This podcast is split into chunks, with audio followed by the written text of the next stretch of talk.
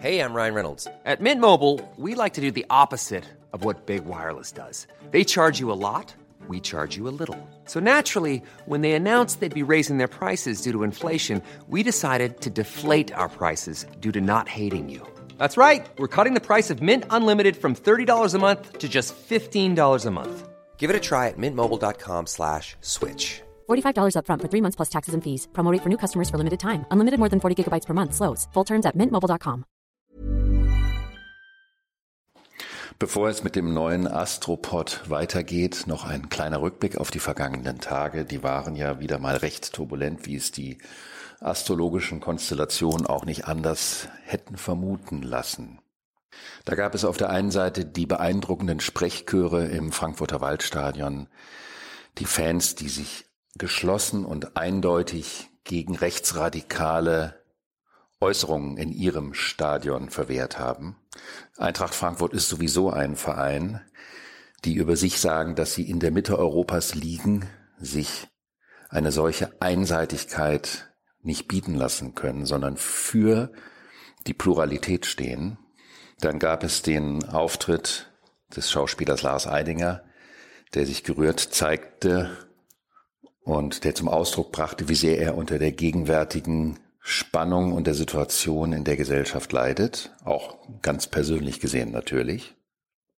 Im Karneval war das Thema immer wieder bunt, Vielfalt anstatt Braun und Einseitigkeit. Leider gab es auch diesen grauenhaften Vorfall von dem 29-jährigen Mann, der in einen Rosenmontagszug gefahren ist,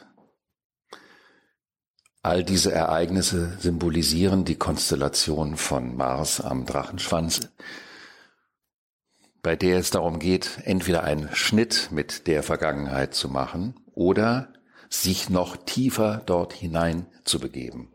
Die Fischezeit ist ja die Phase des Loslassens, des Entschlackens, des sich Reinigens, um auch einen Überblick über das zu bekommen, was in den letzten zwölf Monaten stattgefunden hat und auf welche Art und Weise man dann in dem neuen jahreszeitlichen Zyklus ab Ende März weitergehen möchte.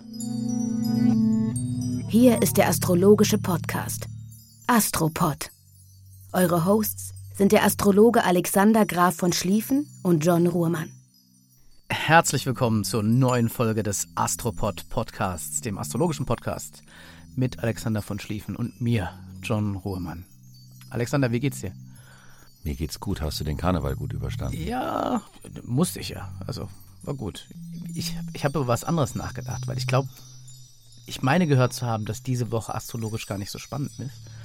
Weißt du, was ich mich gefragt habe? Wie lebt eigentlich ein Astrologe mit den Sternen? Wie einflussreich ist die Astrologie auf dein Denken, auf dein tägliches Arbeiten und Werken? Ich vermute oder ich weiß, dass es bei unterschiedlichen Astrologen sehr, sehr unterschiedlich ist. Und ich glaube, das hat sehr viel damit zu tun, aus welchem Antrittsmotiv man an die Sache rangegangen ist. Und ähm, ich kenne viele Menschen, die zur Astrologie dadurch kommen, dass sie eine Frage haben, die ihnen durch die gängigen Modalitäten oder Systeme nicht beantwortet werden. Und dann gucken sie mal woanders. Und das ist für viele auch der Einstieg, dann selber sich damit zu beschäftigen. Mein Einstieg zur Astrologie war ja eine, eine plötzliche, völlig in Anführungsstrichen zufällige Begegnung mit einem Buch, was ich aus in Anführungsstrichen Langeweile aufgeschlagen habe, weil ich auf einen Kaffee gewartet habe und da angefangen habe zu lesen über ein Thema, was mich eigentlich gar nicht interessiert hat. Und mich hat es umgehauen, was da stand und vor allen Dingen, wie das geschrieben war, die Sprache, in der dieser Mann geschrieben hat. Das hat mich so fasziniert. Und diese Faszination ist der Grund, warum ich das mache. Ich mache es also aus Freude und Leidenschaft an dem Thema und nicht in erster Linie als Funktion, um mein Leben zu optimieren. Das muss ich dazu einfach sagen. Und daher bin ich selber nicht jemand, der jeden Tag guckt, wo steht heute der Mond, wo steht der Merkur, was soll ich machen, was soll ich nicht tun, weil ich es in erster Linie aus Freude an der Sache mache und natürlich ganz viele Horoskope für andere Menschen mache oder schreibe oder wie auch immer. Aber natürlich habe ich immer auf dem Plan, was gerade im Großen und Ganzen los ist. Und wenn es um besondere Termine geht, die anstehen, auch für mich, Verabredungen oder Beschlüsse, dann gucke ich mir natürlich die Konstellationen an. Ganz klar. Aber es ist nicht so, dass ich sagen würde, weil heute der Merkur rückläufig ist, sollte ich besser das Haus nicht verlassen. Sowas mache ich nicht. Sehr beruhigend. Also äh, vielleicht an der Stelle unbedingt möchte ich nochmal erwähnen, was das für ein Buch ist. Und zwar ist das von Thomas Ring, Genius und Dämon. Ein Buch, das ich mir auch besorgt habe und äh, das auf jeden Fall einen Blick wert ist. Der war ein Gigant, der Thomas Ring. Ein ganz wunderbarer Astrologe. Viele finden seine Sprache zu schwierig. Das ist aber eine Frage der Neigung. Er ist obwohl er einen sehr persönlichen Stil hat, er ist trotzdem inhaltlich absolut präzise und auf den Punkt und mit ganz viel Empathie. Das Spannende darin ist, ist, dass dort große historische Persönlichkeiten mit ihren Geburtshoroskopen behandelt werden als Stoff. Und da habe ich mich gefragt, da muss er ja schon gut Bescheid gewusst haben, wo diese Figuren geboren sind und auch zu welcher Stunde, sonst funktioniert das ja nicht richtig gut. Da gibt es natürlich Schriften und da hat er das in historischen Schriften rausgefunden. Und da er selber auch ein sehr musischer Mensch war, hat er sich natürlich auch für die Leben dieser Persönlichkeiten interessiert und kannte sich da auch aus. Und zwar nicht dilettantisch, sondern profund.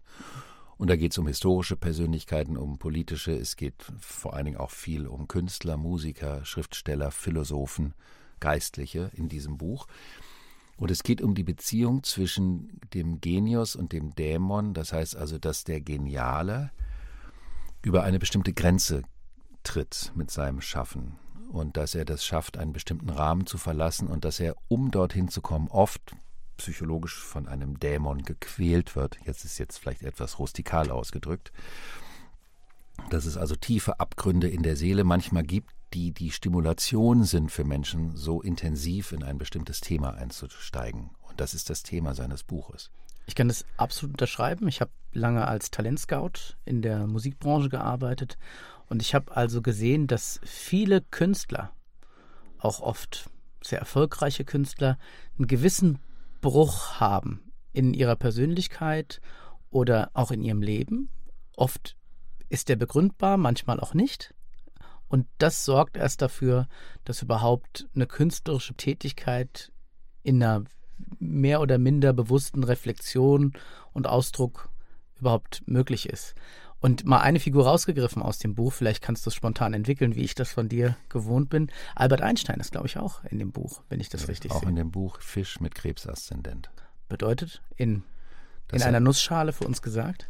In einer Nussschale für uns gesagt heißt es also ein Mensch, der wesentlich stärker über das Empfinden für das Universelle sich seinen Themen angenähert hat, wenngleich er de facto eine Genialitätskonstellation hatte in seinem Horoskop.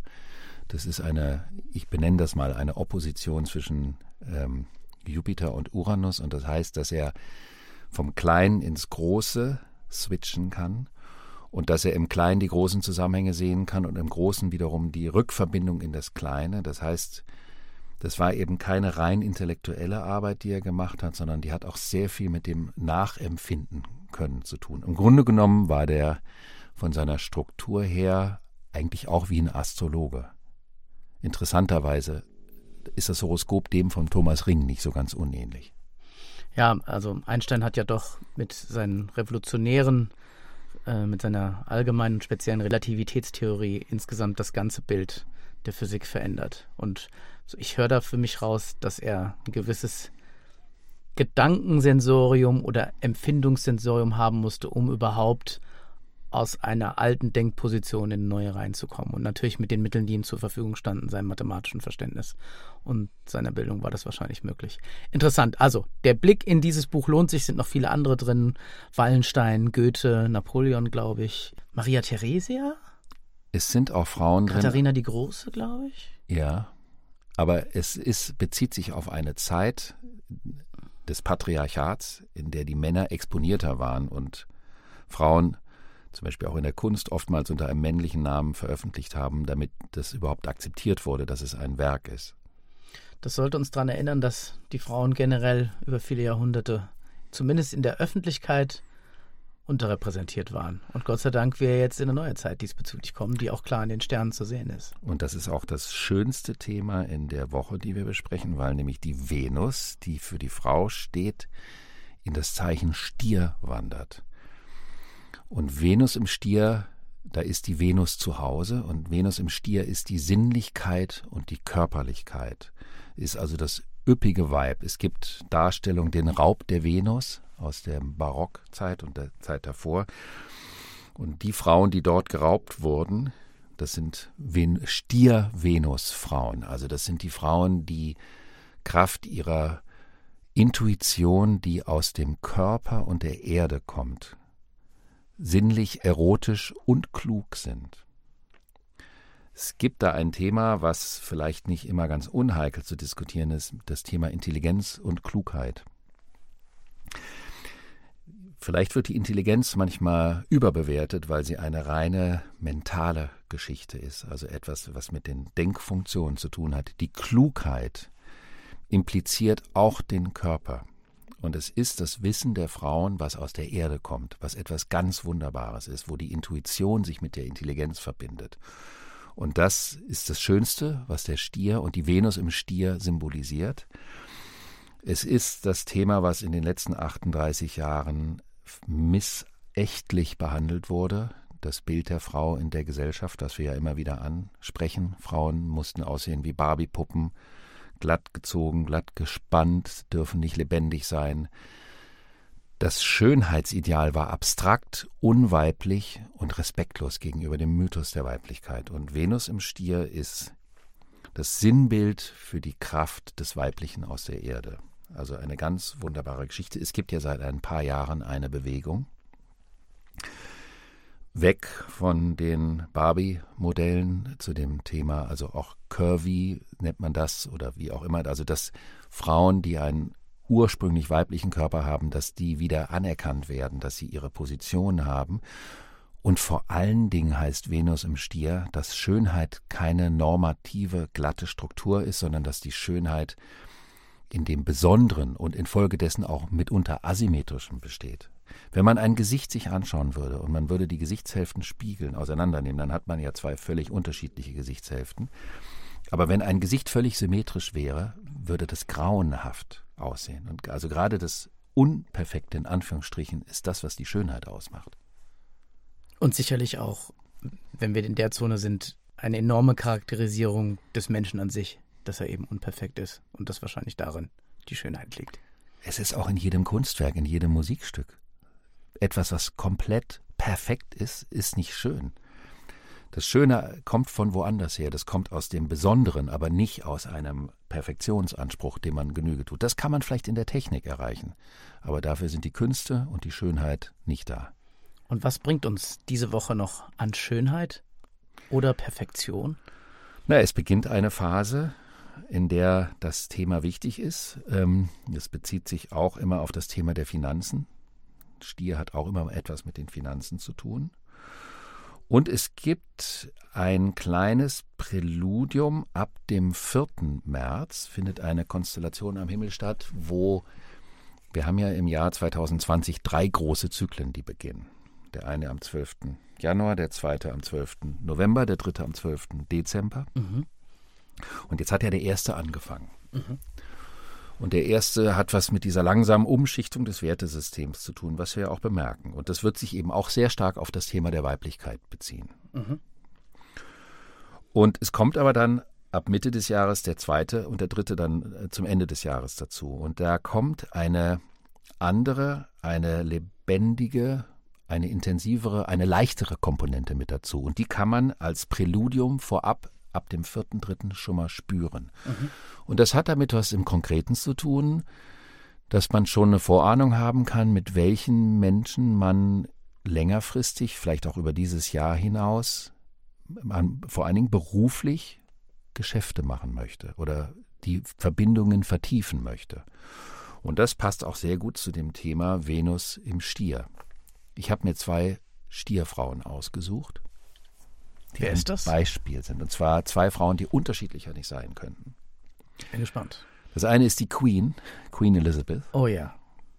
Die ja aus mehrfachen Gründen gerade groß in der Presse ist und die äh, auch eine ganz wichtige Konstellation Eine hat. spannende Frau, die eine Menge überlebt hat. Den Zweiten Weltkrieg, äh, Winston Churchill, ähm, ja, äh, die längste, längst regierende Monarchin der Welt sozusagen. Ihre Enkel haben noch nicht mal die Yellow Press überleben können. Das war aber auch schlimm genug in Ja. UK. Also Und sie hat ein Horoskop, was für diese Position perfekt ist. Mhm. Also sozusagen besser könnte es gar nicht gehen, dass man diese Position hat. Die Queen ist Stier mit Steinbock-Aszendent. Und ähm, diese Kombination ist eine bewahrende Kom Kombination. Ordnung und Beständigkeit, Genau. kann man das sagen? Ordnung und Beständigkeit. Und das Bewahren dessen, was sich als gut herausgestellt hat. Also das, was sich bewährt, das wiederholt man. Das macht der Stier. Und der Steinbock steht für die Repräsentanz der Strukturen und der Werte. Dann hat sie aber den Mond, das Gemüt, der auch für die Beziehung zum Volk steht, im Zeichen Löwe. Das heißt, sie ist auch in ihrem, von ihrem Gemüt her ein royalistischer Mensch, also ein Mensch mit einem großen Anspruch, mit Stolz. Und das ist perfekt, um ein solches Haus zu repräsentieren. Es ist perfekt, um so eine alte Struktur zu bewahren. Und die große Konstellation des Jahres, die findet genau auf ihrem Aszendenten statt. Das heißt, sie ist unmittelbar von dem Umbruch der Zeit und dem neuen beginnenden Zeitgeist mit ihrer persönlichen Existenz betroffen. Und zu dem Zeitpunkt, wo diese Konstellation auf ihrem Aszendenten, nämlich am 12. Januar, stattgefunden hat, in diesen Tagen haben sich Harry und Meghan auch von, aus ihrer Rolle in der Öffentlichkeit, in der Familie verabschiedet. Und das hat dadurch eine viel größere Bedeutung, eine noch viel größere für sie und ihr Leben und die Monarchie und für England, als man das in der Gegenwart vielleicht annimmt. Dann hat sie eine astrologisch sehr starke Verbindung zu Kate, weil Kate nämlich Steinbock ist und ihren Steinbock da hat, wo die Queen ihren Aszendenten hat. Das heißt, sie sind da miteinander verbandelt und es könnte sein, dass in den nächsten Jahren oder Jahrzehnten die Kate in der königlichen Familie in eine Rolle reinkommen wird, die eine absolute Innovation bei gleichzeitig dem Beibehalten alter Werte und Strukturen mit sich bringt. Dann sieht es aber eigentlich viel besser aus für das Haus Windsor, als kolportiert wird. Das würde ich auf jeden Fall so sagen. Und ich habe ja zu der Zeit interessanterweise die Aufgabe gehabt, für die Gala über diese Geschichte zu schreiben. Und deswegen habe ich das mitbekommen, was da alles so passiert ist zu der Zeit. Also ein wahrhaft royales Horoskop für Elisabeth II. von England. Ja. Beste Aussichten für die nachfolgende Generation. Es gibt ja zwischendurch noch Charles, der Ja. immer als eher glücklos und wahrscheinlich vielleicht unvollkommen in seinem Auftreten über lange Jahre betrachtet wurde. Ähm, ich weiß nicht, ob ich das so richtig empfinde, aber kannst du auch zu ihm was sagen, weil er ja voraussichtlich der nächste König ist vor William. Das wird voraussichtlich wohl der Fall sein. Er war ja auch der Sündenbock in der ganzen Geschichte mit Diana, Ja, was eine komplette Mogelpackung ist, astrologisch gesehen. ich glaube auch, dass Diana zu unkritisch gesehen wurde aus heutiger Perspektive. Sieht man ja auch, dass das sowieso in so einer Geschichte immer zwei Seiten gibt. Aber in der Tat, ja bitte, red Er war weiter. der Sünden, er ist der Skorpion, er war der Ja. Sündenbock und Diana ist das liebe Krebsmädchen, aber die hatte ein sehr kompliziertes Horoskop. Und äh, mit der hinter verschlossenen Türen zu sein, war bestimmt nicht so lustig, wie es nach außen dargestellt wurde. Glaubst du, dass Charles deshalb eher ein eher einfacher Charakter ist als Diana oder ist das gar nicht so? Der ist auf jeden Fall, er kann nicht ganz einfach sein, weil auch, bitte alle Skorpion-Zuhörer, das nicht zu persönlich zu nehmen, aber das Zeichen Skorpion ist per se nicht einfach. Das ist immer etwas komplexer und kompliziert. Aber das Interessante ist, dass auch die beiden Harry und William beide auch keine sehr starken Horoskope haben. Und beide haben ältere und astrologisch gesehen stärkere Frauen. Also Kate und Meghan haben die Horoskope stärkerer Persönlichkeiten als Harry und William. Und das ist ja auch eine Aussage über das, was aus dieser ganzen Geschichte noch werden kann. Es bleibt spannend. Wir beenden dann diese Woche, diese wahrhaft königliche Folge unseres astrologischen Podcasts mit äh, Alexander von Schlieffen und mir, John Ruhrmann. Und ähm, wünschen euch eine erfolgreiche, gute Woche. Bitte bleibt uns treu, empfehlt uns weiter. Mit einem Gruß an all die wunderbaren Frauen da draußen. Venus im Stier.